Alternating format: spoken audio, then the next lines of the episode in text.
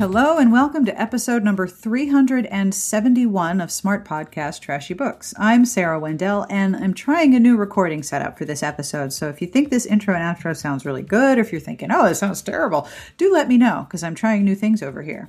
I'm also chatting today with Amanda and AJ. AJ is one of our new reviewers, and AJ and Amanda are both obsessed with Gideon the Ninth. They have severe book hangover. I think there might be Halloween costumes in the making, and they are dying to talk to someone about it. So I connected them and recorded their conversation as they tried to answer a lot of questions. What genre is this book? Who are their favorite characters? Why did it give them both some epic levels of book hangover? Now, if you're not familiar with Gideon the Ninth, it came out on September 10th. It hit the New York Times, and the tagline was Lesbian Necromancers in Space. Folks who read it seem to be obsessed, but if you're not familiar, here's the cover copy so you have a sense of the book. The Emperor needs necromancers, the ninth necromancer needs a swordsman, Gideon has a sword, some dirty magazines, and no more time for undead nonsense. Sounds good, right? Brought up by unfriendly, ossifying nuns, ancient retainers, and countless skeletons, Gideon is ready to abandon a life of servitude and an afterlife as a reanimated corpse she packs up her sword, her shoes, and her dirty magazines and prepares to launch her daring escape, but her childhood nemesis won't set her free without a service. Harrowhark, Nonagesimus, Reverend Daughter of the Ninth House and Bone Witch Extraordinaire, has been summoned into action. The Emperor has invited the heirs to each of his loyal houses to a deadly trial of wits and skills. If Harrowhark succeeds, she will become an immortal, all powerful servant of the resurrection, but no necromancer can ascend without a cavalier. Without Gideon's sword, Harrow will fall and the ninth house will die. So we're going to spoil the heck out of this book. We're also going to spoil Feed. We're going to spoil Harry Potter. And in a moment of great scandal, we're also going to talk about where we bailed on the Potter series. So if that's going to really tick you off, you might want to skip this one. This podcast is brought to you by Once a Spy by Mary Jo Putney. Can a marriage of convenience for two spies blossom into something more? Renowned for her unique blend of adventure, wit, and sweeping romance, New York Times best-selling and one of romance's most critically acclaimed authors, Mary Jo Putney, matches Simon, a dashing spy, with Suzanne, a French woman whose past will bear no scrutiny. Neither wanted or expected a true marriage, but as Suzanne joins Simon in a search for his long missing foster brother, Warmth and caring begin to heal both their scars, and a powerful passion sparks between them. Then, news from France threatens to disrupt their happiness. Napoleon has escaped from Elba, and Wellington personally asks Simon to prevent another devastating war. Only this time, Simon does not go into danger alone. Their hard fought love grows against the backdrop of the Battle of Waterloo in the latest Rogues Redeemed novel. Once a Spy by Mary Jo Putney is on sale now wherever books are sold and at kensingtonbooks.com. For more information, visit maryjoputney.com. Every episode of this here podcast receives a transcript, and that transcript is hand compiled by Garlic Knitter. Thank you, Garlic Knitter. If you are a member of the Patreon community, you have helped with this week's podcast transcript. Thank you very, very much. You are making sure that every episode is transcribed and is therefore accessible to everyone. If you'd like to join our Patreon community to support the transcript, keep the show going, it would be awesome. Have a look at patreon.com slash smartbitches. Monthly pledges start at one entire dollar per month. That's $12 a year. And every pledge means a lot and keeps the show going. So thank you to the Patreon community for supporting this week's transcript. Coming up at the end of the podcast, I will have a preview of what's coming up on Smart Bitches this week. I'll have information about the music you're listening to. I'll have an absolutely dreadful joke because you know how much I love them. I also will have in the show notes at smartbitchestrashybooks.com slash podcast all of the links that we talk about in this episode, and there are many. If you, like Amanda and AJ, want to take a deep dive into the world of Gideon the Ninth, the links will definitely help you out. And of course, we will link to all of the books that we discuss in this episode, and of course, there are many. So let's get on with it shall we? AJ and Amanda are going to tell you all about the wonderful things inside Tamsin Muir's Gideon the Ninth and why it gave them epic book hangover. Welcome, AJ. I'm so excited you're here. I'm so excited to be here. Would you please introduce yourself? Because this is your first appearance on our podcast since you joined our reviewing crew, and I'm really excited to have you. So, would you introduce yourself to the folks who will be listening? Absolutely. So, um, I am AJ. I am one of the the newer people on the reviewing crew, which I guess you just said. I am a lifelong reader, obviously. That's why I'm here. I'm also a lifelong nerd. So before I was interested in romance, I was interested in sci fi and fantasy. I've been reading that since I was itty bitty. And um, uh, the things about me that are relevant for this book I grew up in a very small town. We were about 10 years behind the rest of the country technologically. So we didn't have a lot of internet until I was in high school. So while the other nerdy kids were coding their first website, I studied the blade. this is absolutely true. You studied was, the blade. Yes, I was a fencing instructor. That was my first job. So I was a uh, queer goth kid in a small town who was obsessed with swords, and uh, that's. And I'm now a queer goth adult in a larger town who still really likes swords. So this book was kind of pretty much. This was all your catnip.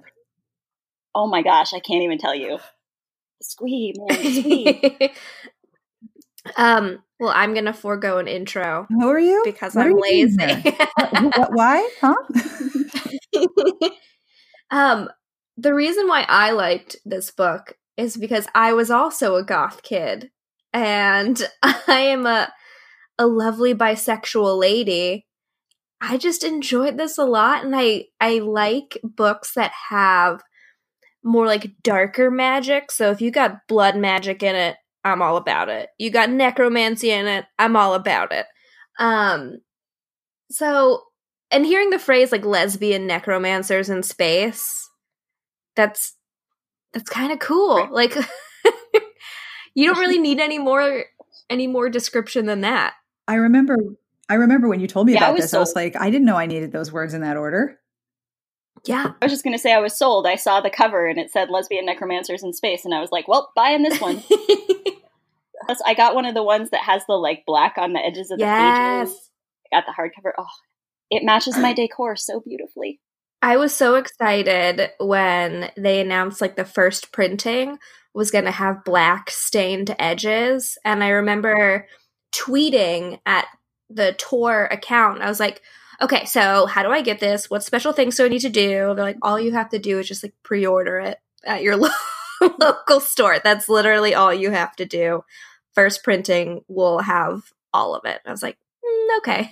I will I do that. out. My local store had one copy left with the black edges. Oh my gosh! Oh, I hope I brought it. Out. I brought it home, and it's on the bestseller list. Yes. Um, it's on the bestseller list. Um, we changed our display yesterday and it was sitting on there. Um, but I brought it home and my roommate was like, "Well, I'm going to have to get this now." So, next time you're at the store, can you just grab me a copy and I'll Venmo you the money? I was like, "Okay."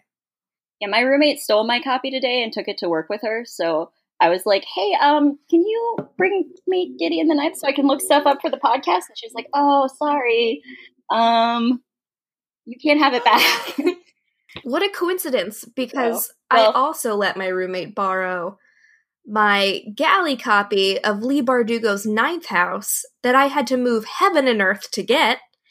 And she lent it to someone at work. And I was like, hey, can you get that back for me? Because I need to review it. And the person has misplaced it. That is grounds for serious murder. I'm so mad. I'm so mad. But my roommate got a hookup from someone else at work who has a copy. So now I'm borrowing someone else's copy, but I am so mad. So mad. Yeah, that's grounds for losing lending privileges yeah. in my house. We we take our books very seriously around here. My roommate is an English teacher, so we have an entire room of our house that is just bookshelves with her books and my books. Wow, hard same. Um, yeah. I knew you guys were my people. Our dining room is all of my roommate's books, and the living room is all of my books. And we catalog our books through LibraryThing. So you can like scan the the barcode and automatically like puts it into the app. And I think between us we have surpassed 1200 books Whoa. in this apartment. Yeah, we have a problem. It's only a problem if it's a problem for you. Otherwise, it's a problem. It's a problem because we are running out of available space to put shelves. Yeah, yeah, okay. That we did just have this conversation last night, um, where my roommate was like, "Bookshelves are thirty percent off at Target," and I was like, "Where are you going to put more bookshelves? We're out of walls." My roommate just took advantage of that sale and had had a new shelf delivered on Monday. So we are we are slowly losing space. I told her she's more than welcome to cover up the dining room windows because we don't use them or open them. So who needs natural light? I'm saying we're, you know, goths. We don't need light. No. We thrive in the dark. Okay, so should we tackle trying to describe this book aside from just lesbian necromancers in space, in case anyone needs more of a nudge? So where were the lesbian necromancers? In space. Okay, just just making sure that's clear. Houses in space. Got it. Yes, I think the houses are like planetary systems or planets. I wasn't really clear on what constitutes a house. They all have their like different things. Like they're all in charge of different I wouldn't call it like sectors, but the ninth house is like in charge of like death. There's a a poem at the beginning that kind of succinctly describes like what each house represents. Um, so if, if one group of planets or or a realm or an area is in charge of a specific thing, does that mean they govern that for the other houses as well? I'm looking. I'm looking at my at my at my copy right now. I So feel like yeah, some of that stuff wasn't super clear as to how the society actually worked with that. Yeah, but it's like so for like, the second house is called the Emperor's Strength, House of the Crimson Shield, the Centurion's house. And their symbol is like a skull with like a face plate over it. Um, right, and they were basically the army. I remember now. Yes. Yeah. Um, I mean, but so this is the I have the poem right here. So there are nine houses. The first house is like the emperor's house, who is like the ruler of all the houses. And then the poem is two is for discipline, heedless of trial, three for the gleam of a jewel or a smile, four for fidelity facing ahead, five for tradition and debts to the dead, six for the truth over solace in lies, seven for beauty that blossoms and dies, eight for salvation no matter the cost, nine for the tomb and for all that was lost.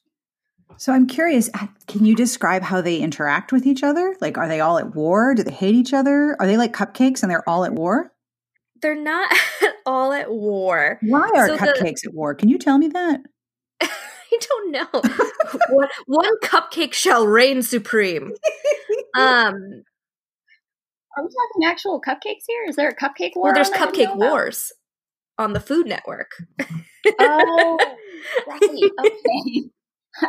I was like, wow, I didn't realize cupcakes were so hardcore, Um, man. but so like the conceit of the book is that all of the houses are called to engage in this like giant like trial.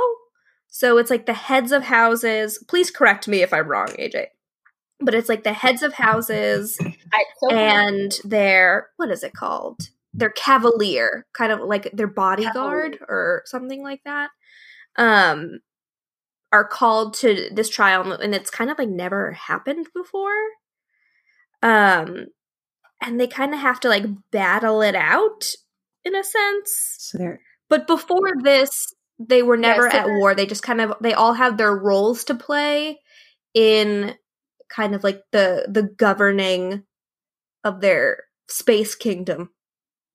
right. There's like rivalry, like court rivalry, you know, the tension between them, but it's not like they're fighting each other. right. Because they all have their lanes, you know what I mean? They stay in their lane, they handle like, you know, money or the dead or protection or the military. So, but of course there's like competition and and scandal and all sorts of stuff. Yeah, and the the competition that they're called to, like the emperor has these lieutenants basically that are also very powerful and and undying and whatever. And so he he needs more. He's calling them up to try and become worthy to be one of his lictors, which are the uh, I think I'm pronouncing that right. For the lieutenant. I think so. That's that's how I, I would kill for a glossary of some sort and a pronunciation guide. that would be nice. Um, they had at the I don't know if this was in the copy that you read. They had like a dramatis personae at the beginning, so they at least had like who everybody was and what house. Yes, and that was helpful because otherwise I would not. It would have been a little hard to keep them apart. Um, well, like some of some of the language, um, like cavalier, it you have to figure out what the hell a cavalier is through context clues. It's like one of those things. They're like, what the hell is a cavalier like primary or pr- whatever it is? Yeah. I was like, I don't know what that means. so you just there are some concepts that you have to glean through reading. Yeah, I think she did a good job with that in a lot of ways because there's so much going on in this world and she doesn't really pause to describe any of it. Right? One of my notes for discussing this was necromancy. How does it work? Why does it power everything? Who cares? Minor details. I don't know. It doesn't matter. I, I also, now that I'm looking at my notes, I had a one sentence description for this book, which is the book Agatha Christie would have written if she'd been lesbian and also a goth and also lived in space. it all comes back to being in space. It's really it's an important factor. I I like space a lot. Why do you say that it's uh, what Agatha Christie would have written? What made what reminded you of Agatha Christie? The plot there. I mean, a lot happens. It's a long book, but it really essentially felt like a locked room mystery to me. Oh, so we have all of these characters. I can I can see that because a bulk of like the mystery takes place in like this haunted palace. Yeah, we have these 18 people 18 is two times nine? Yeah, okay. We have these 18 people that like get taken to this palace and dropped off there by their little space shuttles, and then the space shuttles like are gone and they, they can't leave until they complete the challenge. And then people start dying. So So it's kinda like like Clue, but in space. yes. that I I like that. That's a good good way to think of it. And we have also like the everybody's kind of a little bit snotty and in my review i wrote like everyone is just like a weird like villain slash anti-hero anti-heroine. Like there's like everyone has like a little thing that gives you pause and you're like uh, okay. Wait, well they're all like pretty terrible people and i say this with a lot of love yeah. Oh yeah. people. There's no like uniformly good person in no. this book well, and i think they're also when you look at how the world is set up, they think they're the good guys, but they are clearly the bad guys. Mm. like their magic runs off of death and they talk about the fact that they send the army to kill a bunch of people so that they can use the death energy to power the rest of the society. Like they're they're the bad guys. Something that I I want to talk about primarily is obviously Gideon is the main character because the book is called Gideon mm-hmm. the Ninth. However, I would say my favorite character is Harrow. Who's Harrow?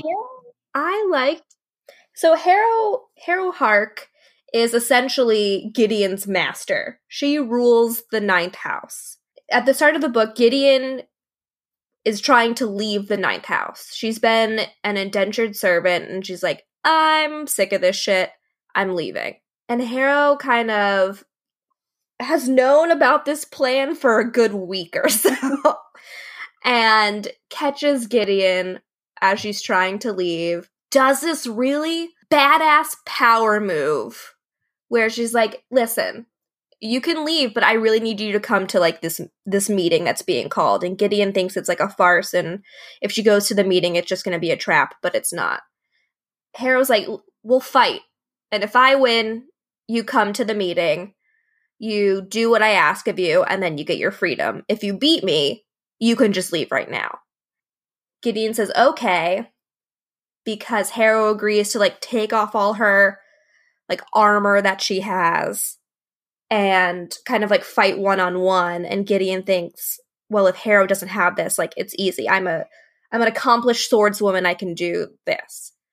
But there's this moment where the the fight starts and Gideon notices that Harrow's hands are caked in dirt.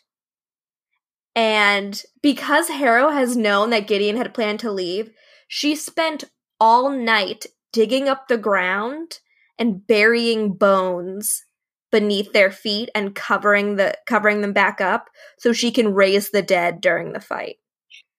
So she like planned ahead because she like knew this was going to happen and kind of like outsmarted Gideon and when Gideon realizes that she's like, "Oh, fucking shit." like I've been had. I that's almost um, a direct um, quote from the book of what she Yeah. I so I Gideon is very snarky and like quippy, but there's something so dry about like Harrow's delivery and her personality that I just loved. She's like, okay, Gideon, yeah, you're making a show of yourself. Great. Okay, we have work to do. So can you like wrap it up? like she is like a, a, a space business bitch. Like she is she is there to get shit done and she's take no prisoners. And I think I liked I liked her more uh, slightly more than Gideon. I didn't quite get on board with Harrow, and I think part of it is that it took me quite a long ways into the book to realize what an unreliable narrator Gideon was. Oh yeah, she totally is. She reminds me a lot of Murderbot. If you've read those books, yes, I just read that like last week. So good. Those are some of my favorites. But it's that like I'm going to be really snarky about everyone and say that I don't care about them in the narration, but yeah, but like you're show that yeah. I actually care the most, and I'm just lying to myself and also to you. Yes. Um, so it took me a while to figure that out. So I was just on board with Gideon and like she hates Harrow, Harrow's terrible, whatever. And then I didn't quite get it or like really like her until the um swimming yeah. pool scene. Where she just baldly is like, Yo, so this happened and my entire existence is an abomination and I'm a war crime. What up? it's like you think you know me. like, uh you're wrong. Right. And then I was like, okay, all right, okay, I like this person now. Um, so I'm going to be interested to see kind of how oh, that oh all plays out. I have, I have a lot of questions. I mean, the ending is one where I had to read over because I'm like, wait, what? What's happening? what? Yeah, I think I need to read that final like fight scene again to really get it. Um, My understanding, and hello, spoilers, my understanding at the end is Gideon is still alive, but no one knows what happened because they can't recover a body. But the Emperor says that like Gideon's like soul is in Harrow now.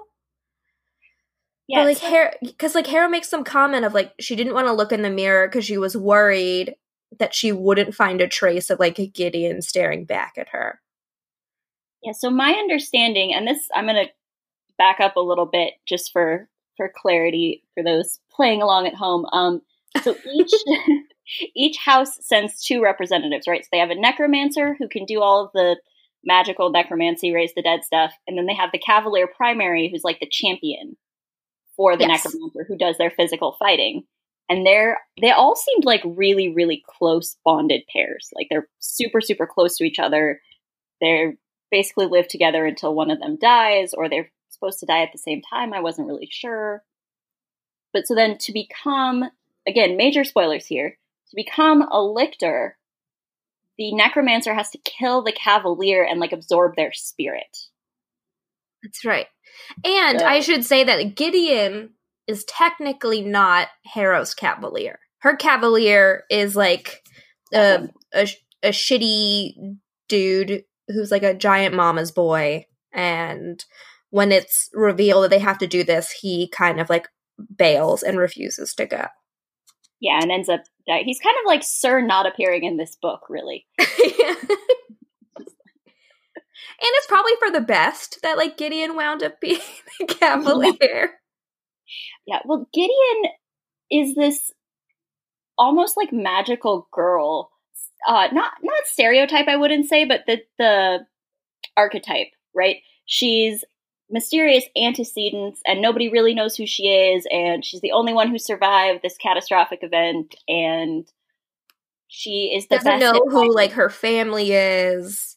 Yeah, and and there's a bit where someone's like, "How how long would it take you to turn a longsword fighter into a rapier fighter?" And the arms mistress says, "Years, but for Gideon, three months." like she's like a prodigy.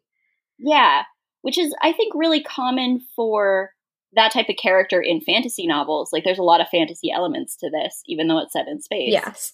And one of those is the like, I'm the best swords person anybody's ever seen. I'll kick your ass. I'll kick my ass. I'll kick your dog. Like, and and Gideon really is, I think, a representation of that, which I love because that's you know growing up on T- Tamora Pierce books.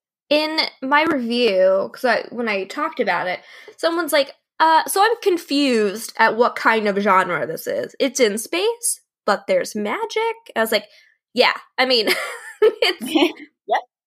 yeah i mean it does have fantasy elements it does have sci-fi elements it does have high fantasy elements like it is a weird little mishmash of a book I think that's one of the things I like about it is it doesn't necessarily neatly fit into a genre. yes And I also find that the more sci-fi and fantasy you read, the more they tend to overlap anyway. So it it wasn't I wasn't sitting there going, "But which is this?" I was just like, "Yeah, give me all the things. I want some chocolate in my peanut butter. Let's do this." and i want some peanut butter in my chocolate AJ, what characters did you like most? Gideon was definitely my favorite. Um, I actually kind of want to be Gideon for Halloween. do And I it say- do it Aren't you like, I've seen the cover. Aren't you like three quarters of the way there? Pretty much. Nerdy goth, sword play. It's gonna be You- You've got time.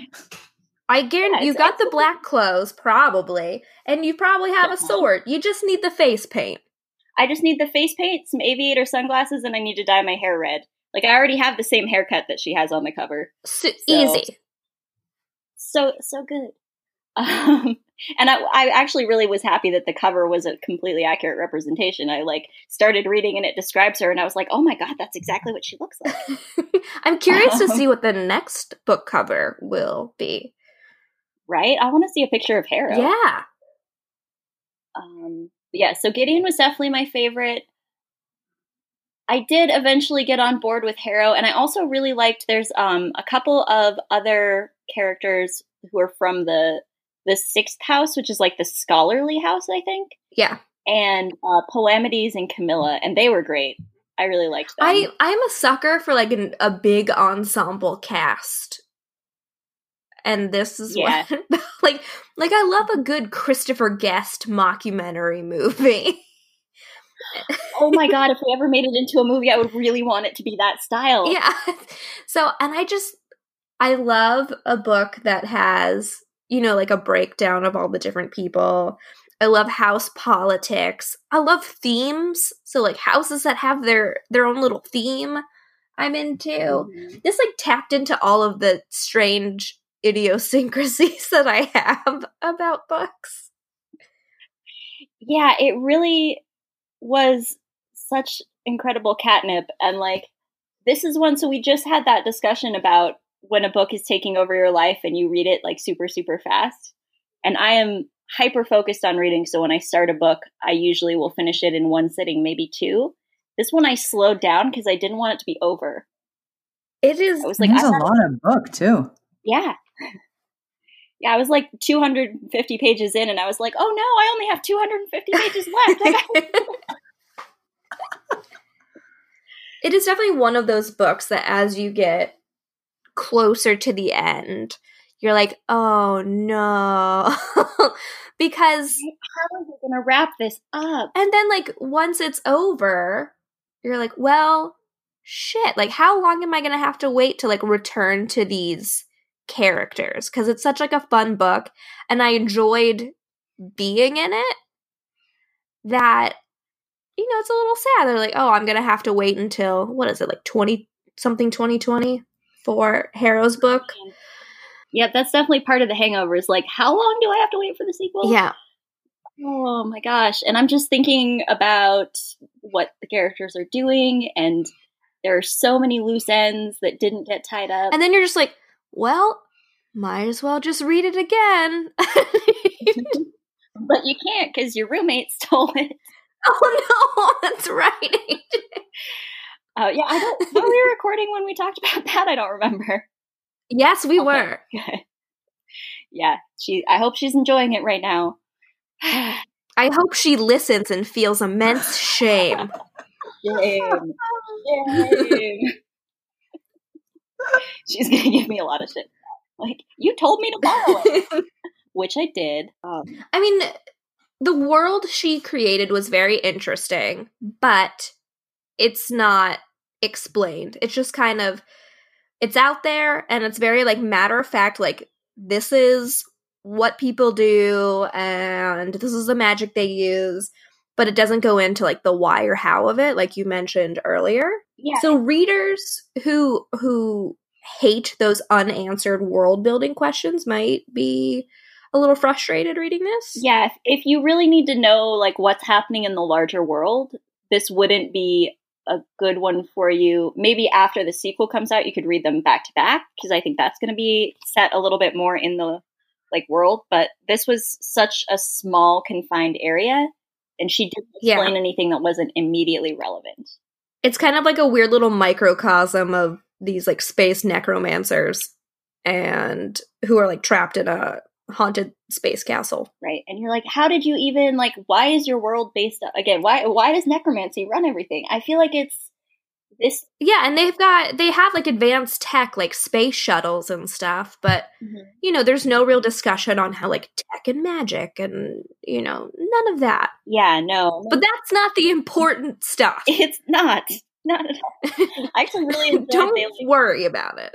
i really enjoyed when they go down into the tunnel and it's super like high tech and uh like metal and plastic and glass and like we would think of being very futuristic and they're like it was so old fashioned and anachronistic because everything now is just skulls and black and that's that's uh the, the present fashion so there is a romantic thread in the book. I was just going to ask about that. It's like Oh. you're in my head. Brain twins. Also, I Um, just Googled Gideon the Ninth fan fiction, and there is some small amount of it. I imagine that archive will grow. hopefully I mean, the book is pretty good on its own, um, ending aside. But what did you think of of the the romantic elements in it, AJ? i wanted more i want you know, Yes. if, if you say lesbian necromancers i want to see some girls kiss girls yeah. and that didn't uh really happen and and i was really hoping for some gideon harrow hate sex I know. That's what I wanted. At the end though, I kind of like laughed because it's like the climax of the scene and like Harrow's like, please like Gideon, don't leave. And like Gideon's parting line was like, see you on the other side, sugar tits. And then like she starts calling her all of the pet names. She's like my crepuscular queen. And i'm just like so i i definitely was thinking like oh this is what fan fiction is for is to fulfill this need for me until the sequel. Um Yeah. i'm curious how much there's going to be because a lot of times fem slash doesn't really get written in the same quantities that you see male male Oh yeah.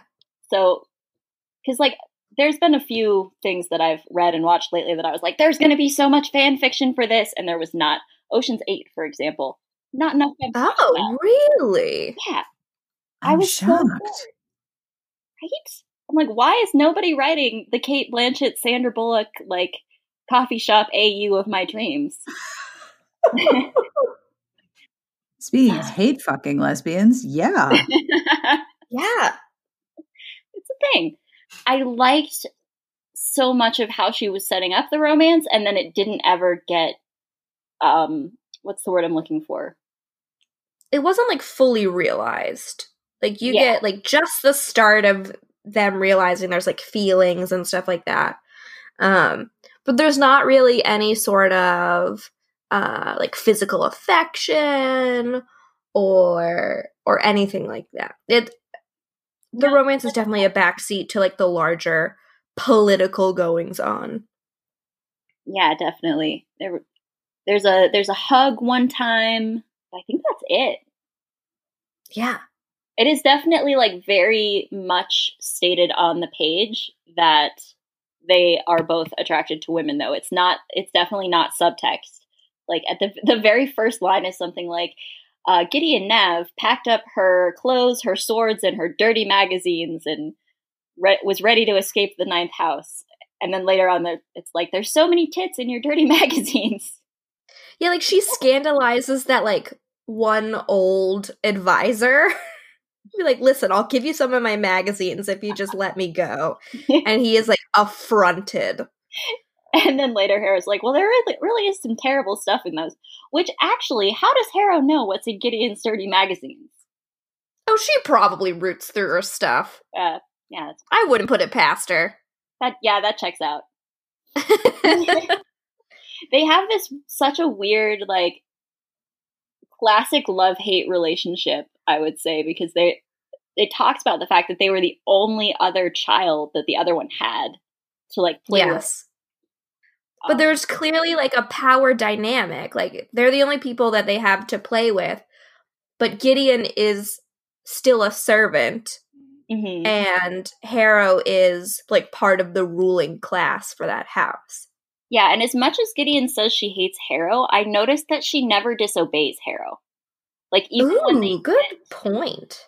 yeah like even when they get to the house and harrow says don't talk to anyone gideon doesn't even though she hasn't she like doesn't even see harrow. So she's pretending to be under a vow of silence for like two-thirds of the book.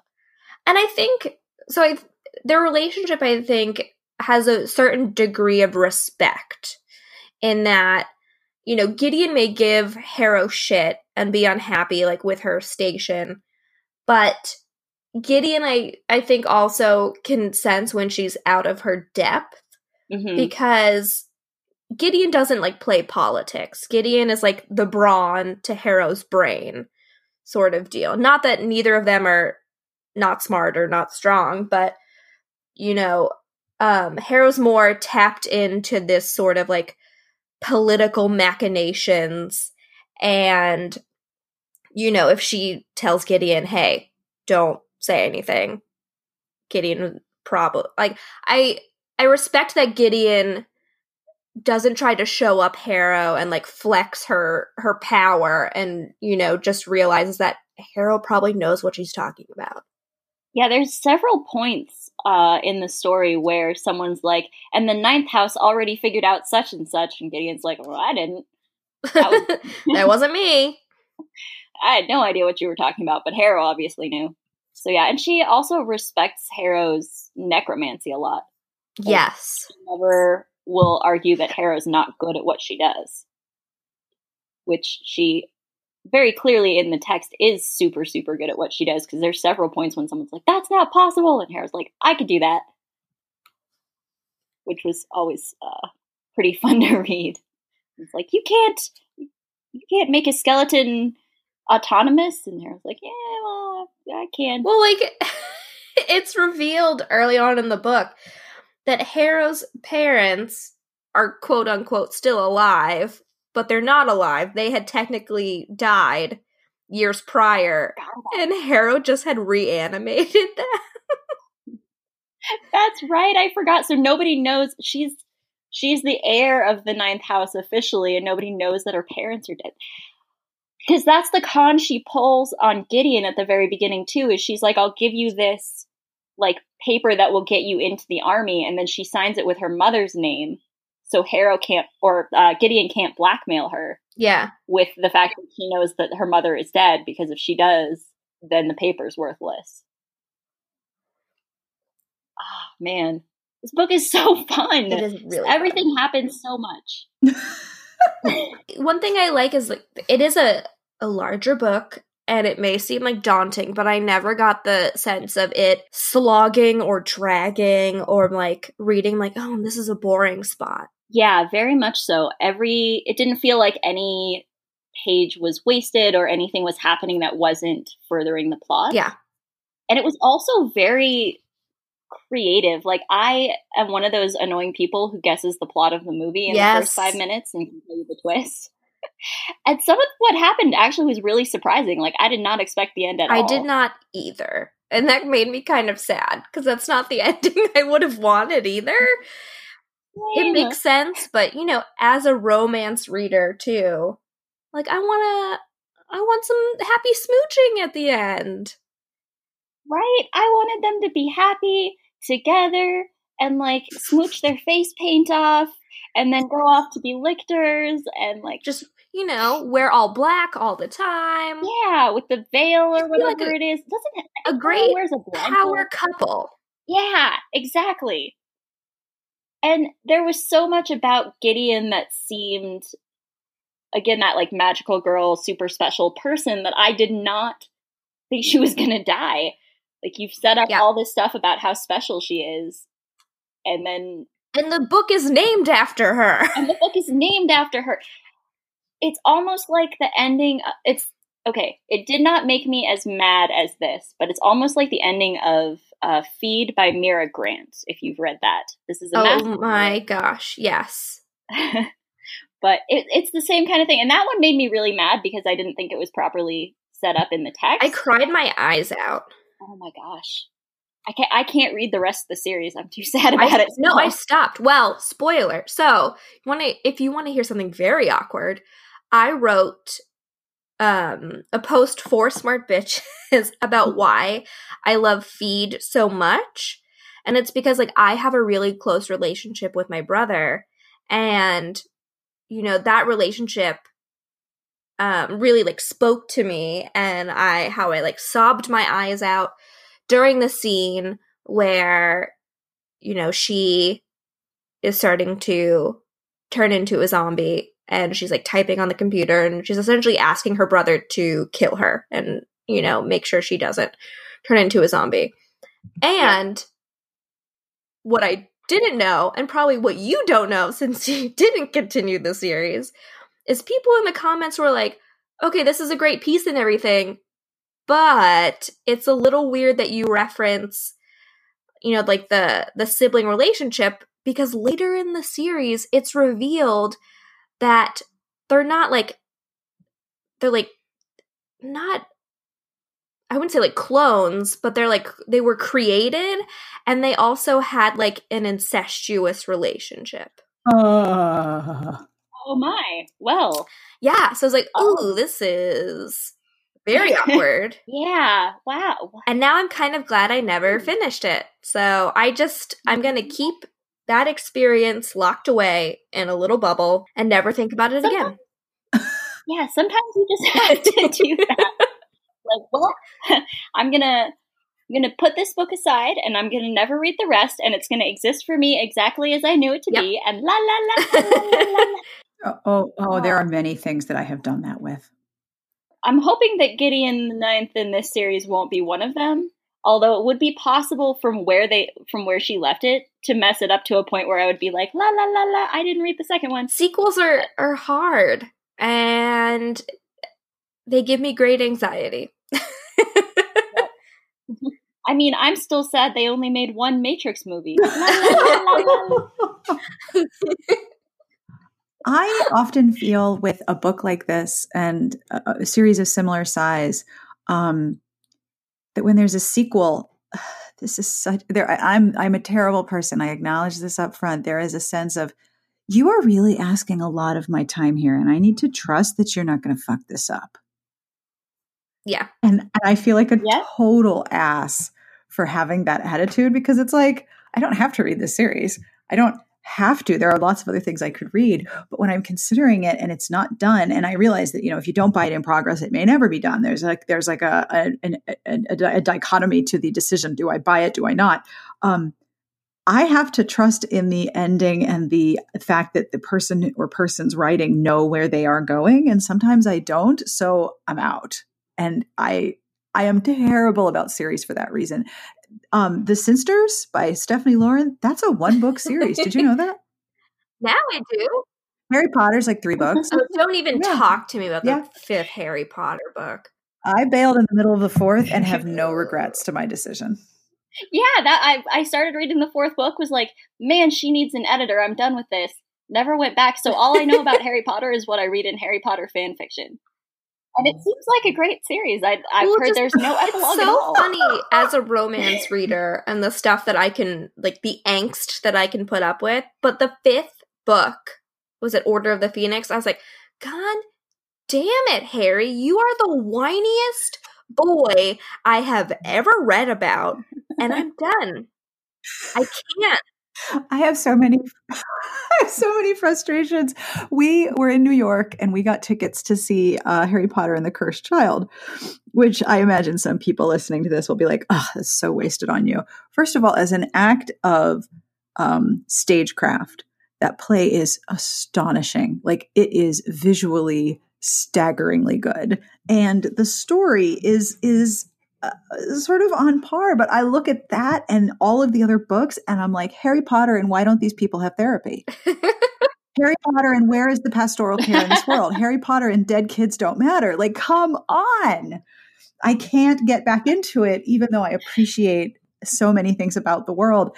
And I appreciate it, especially with the play. Like they had custom carpet, they had custom decorations in the theater, they had every everything you looked at was part of entering the world of the books and the play from the minute you entered the theater. And I have so much appreciation and admiration for that. It's sort of like going to uh, Diagon Alley in Universal Florida because the construction of that area uses so many tricks of um, depth perception to make it look bigger and farther. Yeah, when you see like Hogwarts on the hill, you think it's massive. No, it would like fit in my car. It's not. Yeah. It's the the tricks of deception and the way that stagecraft is used to create those two areas in the theme parks is amazing. I could hang out and look at all the details for days. But if you get me started on the books, I just start ranting. yeah, it's Harry Potter and the untreated massive complex PTSD. Like yes, Harry Potter and these people need therapy. And I know some people like shit on the fact that oh, if Hermione Granger were the heroine, it wouldn't be as exciting. Wrong.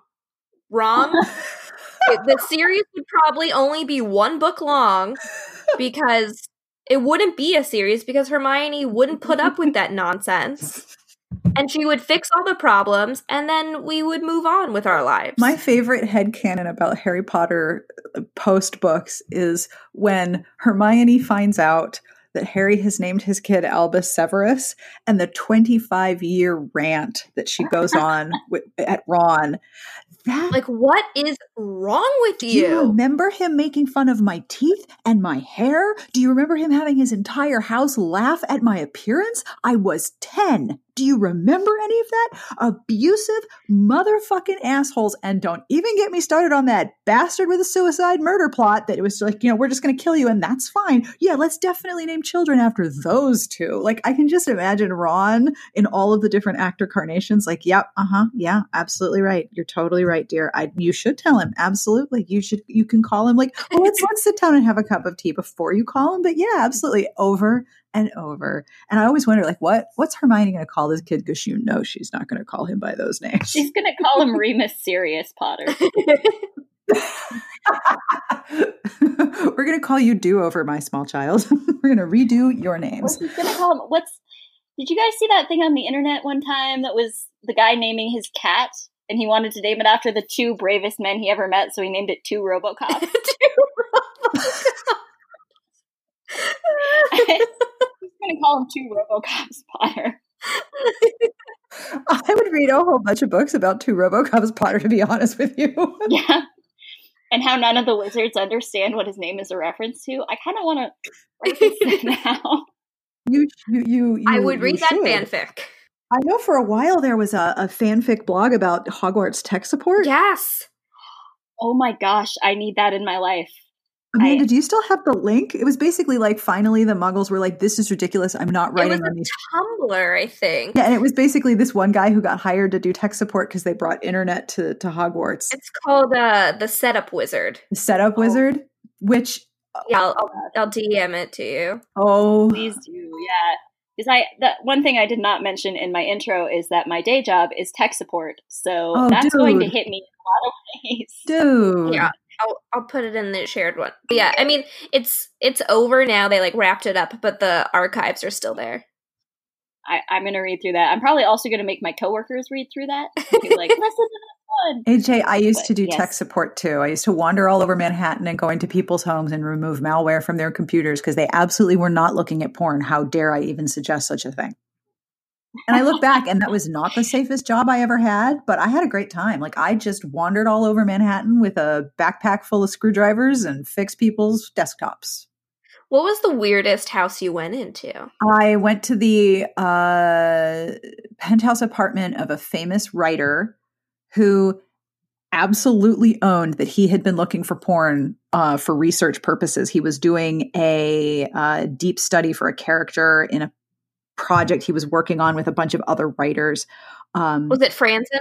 No, no, no, no, no. It's an, it's an older dude, very much older than me, and the he was a delight he went out of his way to like welcome me and was like i'm going to call your boss and let her know you're here just give me a moment put her on speakerphone it was like i just want you to know sarah's here we're going to have a cup of tea we're going to fix this infernal computer that doesn't work and i oh. he was utterly gloriously fun and told me the best raunchy stories and was obsessed with feeding me. And I would probably have to go to his apartment mm, once every two months because he was researching predators. So he would hang out in places where predators were and the malware that you get.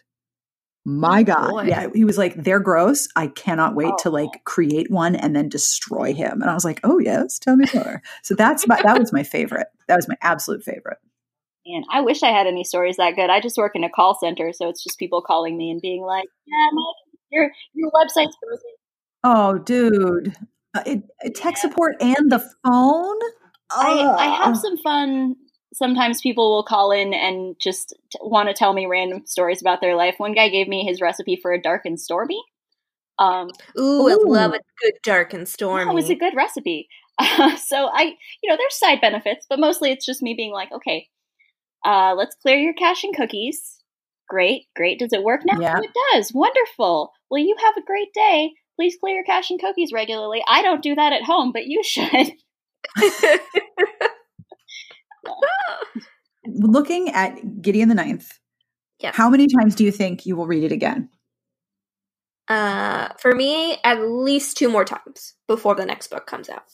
Yep, that sounds about right. I'm a big rereader, so it could be more if I run out of new things. Ha, yeah, that'll happen. But definitely a couple. so is this one of your best books of the year? I don't know if I would say like best books, but it's definitely one of the most entertaining books I've read this year. I would definitely say this is one of the best books I've read this year, and I'm trying to remember any other book that I've read this year. yeah, this is up there for sure. And this book like took over both of your brains, right? Like you're still thinking about it. Oh yeah. Oh yeah. All the time. I like just how what and then what like blah, blah, blah. so are you thinking about like all the unanswered things and all the but wait, wait a minute what happened to that character like all of the things that weren't fully resolved i don't think about it too much i just keep thinking about the ending mainly and it also just makes my heart so happy when i'm in the bookstore and i see people buying them so I I think about some of the unanswered questions. I keep thinking and I may have already said this because I'm losing track of what I said, but I keep thinking this just feels like if in a D&D campaign, Dungeons and Dragons campaign, if the party failed to kill the Lich King, this is the world you would get after the party was like killed. Oh. It's just the necromancers taking over.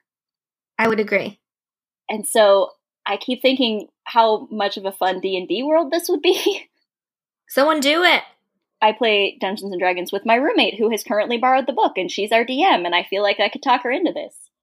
Hopefully she feels inspired. Mm-hmm. Oh my gosh, the D&D campaigns that could come out of this story. Yeah, you could do so much like lawful evil just mayhem with it. I, I feel like you can tell you have a good uh, well developed character when I'm done reading the book and I'm like, but what are they doing after I turn the page? Like after I turn the last page, what are they up to right now? So I have an interesting question that I just thought of. So you know in Harry Potter everyone's like, "What house are you?" What what house do you think you'd be in? Ooh. Ooh. So the second is the army, so definitely not the second. not the eighth because they were jerks. I I think I might be in the sixth house, like the the scholars. Uh, the scholars, yeah. I don't think I would be in the seventh house, but that's what like appeals to me the most. Is like, like artistic house? Yeah, they're like yeah, they're like for beauty and stuff like that. And I just like think it's cool, like marrying necromancers with like art and flowers. I don't. Right. Do they bring Do they bring the flowers back to life? Because I feel like they must. They must have like undying flowers that they just keep like necromancy. Oh my god, that'd be fantastic! I want to be this in the seventh house. That's what I want to be in. That checks out. That'd probably be a really fun house. I think it would be uh, as much as any necromancy house is fun. But everybody seemed to be having a good time. everybody seemed to be having a good time.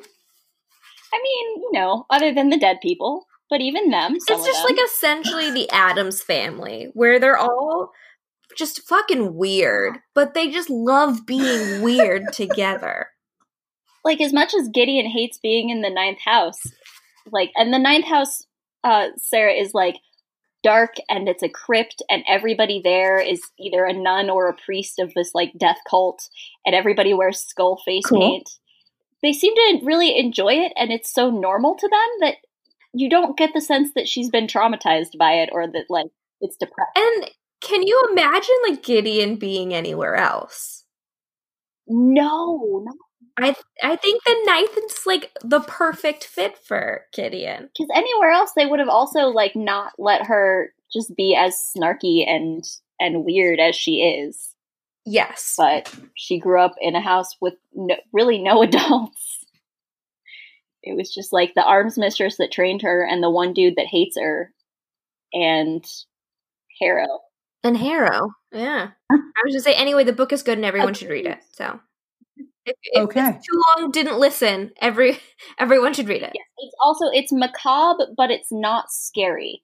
I am a massive wimp about horror and I get nightmares, and this did not give me any nightmares. And it's not like a heavy read either. It feels like pretty light given the yeah, it's the creepiness it's it. really funny in parts. I wish I had some some quotes, but some of the lines are hysterical. Yes. So if you like reading about death but also laughing, um, okay, recommended. So I know you guys both have book hangover. Is there anything that you are reading or want to read now, or do you just, I want to read this again?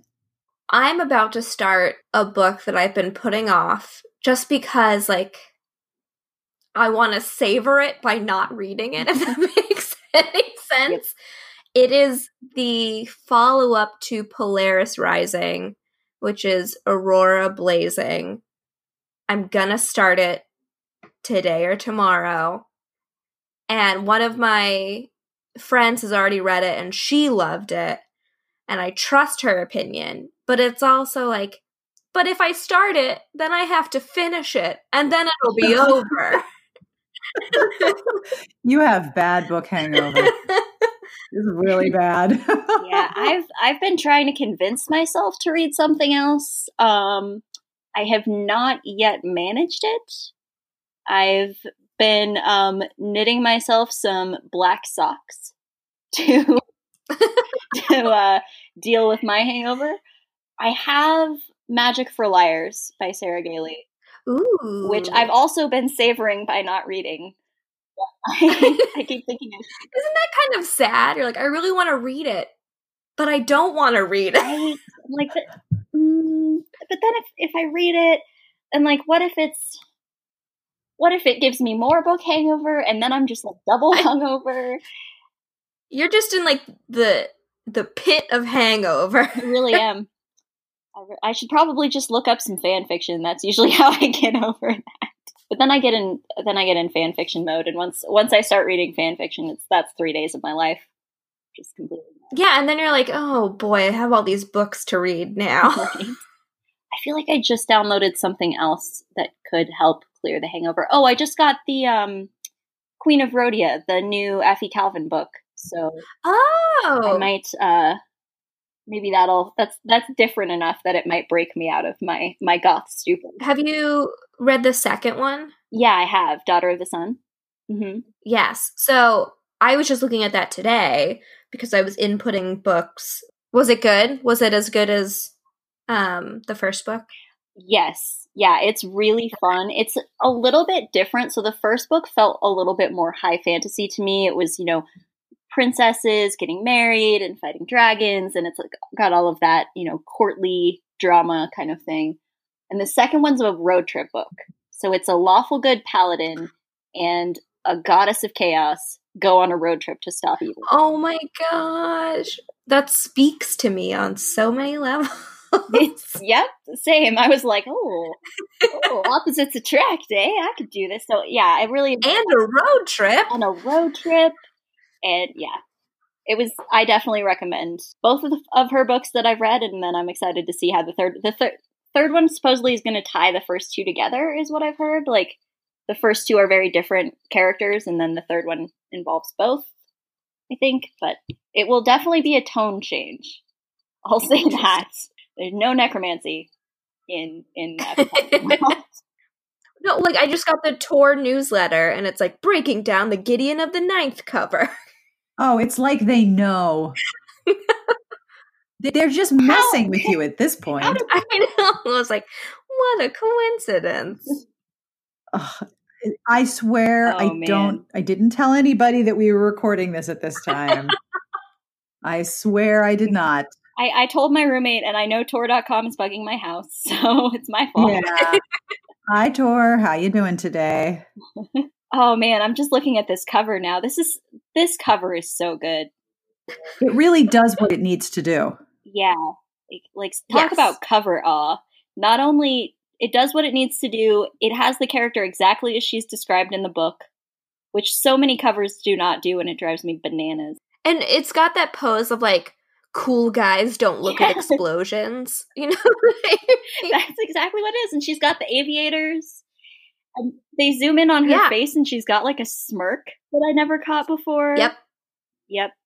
Hair is half pompadour, half faux hawk, the type of hair intended to say, "Ladies, start your engines." I've just been attacked. I did not come here to be attacked like this. I'm so sorry, AJ. I'm so sorry. Oh not your fault. It's Tor.com attacking me. So not cool. Uh, Tor, if you're listening, uh, can we get like a poster or something of the cover? Yes, I would put that on my wall. I would move one of the bookshelves to put that on my wall. oh. I don't know why more publishers don't create book covers into to prints to like sell. Because some some covers especially in like ya right like the gorgeous. rainbow roll uh covers that kevin wada did for her. I mean my roommate went out and spent real human dollars on the kevin wada life-size cutout of baz and it now lives in our house I did not know that was a thing, and I kind of need it. it would go so well with my life size cutout of Aragorn from Lord of the Rings. yeah, no, we have a huge cardboard cutout in our home. My roommate's going to the Rainbow Rowell event in Boston soon, and everyone is trying to do their best to convince her to take him with her to the event to get Rainbow to like sign him or something. I don't know how seconded how successfully we've convinced her, but everyone's like, "You gotta take him! You gotta take him!" All right, I am gonna hit stop. Unless you have anything else you want to add.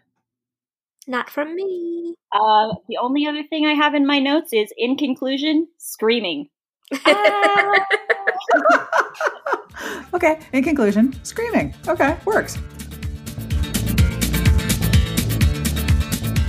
And that brings us to the end of this week's episode. I am curious are you going to read Gideon the Ninth? Have you already read it? Are you obsessed? Are you making a Halloween costume like AJ? We have, cannot wait to show you the pictures. They're amazing. I would love to hear from you about this book or any other book you're obsessed with. You can email me at sbjpodcast at gmail.com. You can leave me a message or tell me a terrible joke at 1201 371 3272. I also want to tell you that Smart Podcast Trashy Books is now on the radio.com mobile app, which is way cool. You can find Amanda and AJ on Smart Bitches, obviously, and Amanda's on Twitter at underscore I'm an adult. AJ is at gay robot socks, which is so great. this podcast is brought to you by Once a Spy by Mary Jo Putney. Can a marriage of convenience for two spies blossom into something more? Renowned for her unique blend of adventure, wit, and sweeping romance, New York Times best-selling author Mary Jo Putney matches Simon, a dashing spy, with Suzanne, a French woman whose past will bear no scrutiny. Neither wanted or expected a true marriage, but as Suzanne joins Simon in a search for his long missing foster brother, warmth and caring begin to heal both their scars, and a powerful passion sparks between them. Then news from France threatens to disrupt their happiness. Napoleon has escaped from Elba, and Wellington personally asks Simon to help prevent another devastating war. Only this time, Simon does not go into danger alone. Their hard fought love grows against the backdrop of the Battle of Waterloo in the latest Rogues Redeemed novel. Once a Spy by Mary Jo Putney is on sale now wherever books are sold and at kensingtonbooks.com.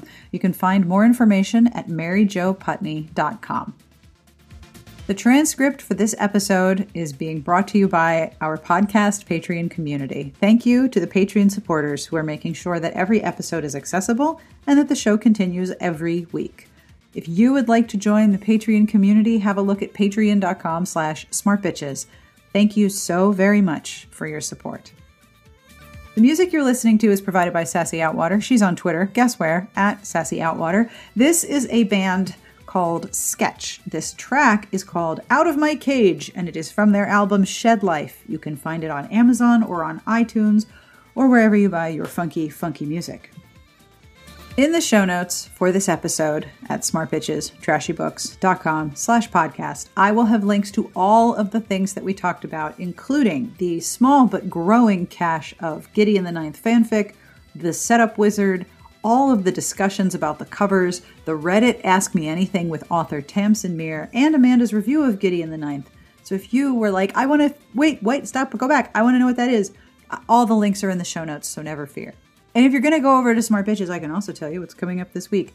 We have so many reviews. Holy smokes. Every book ever is coming out in October, and we are reviewing so many of them. And there's so many you're going to want to read too.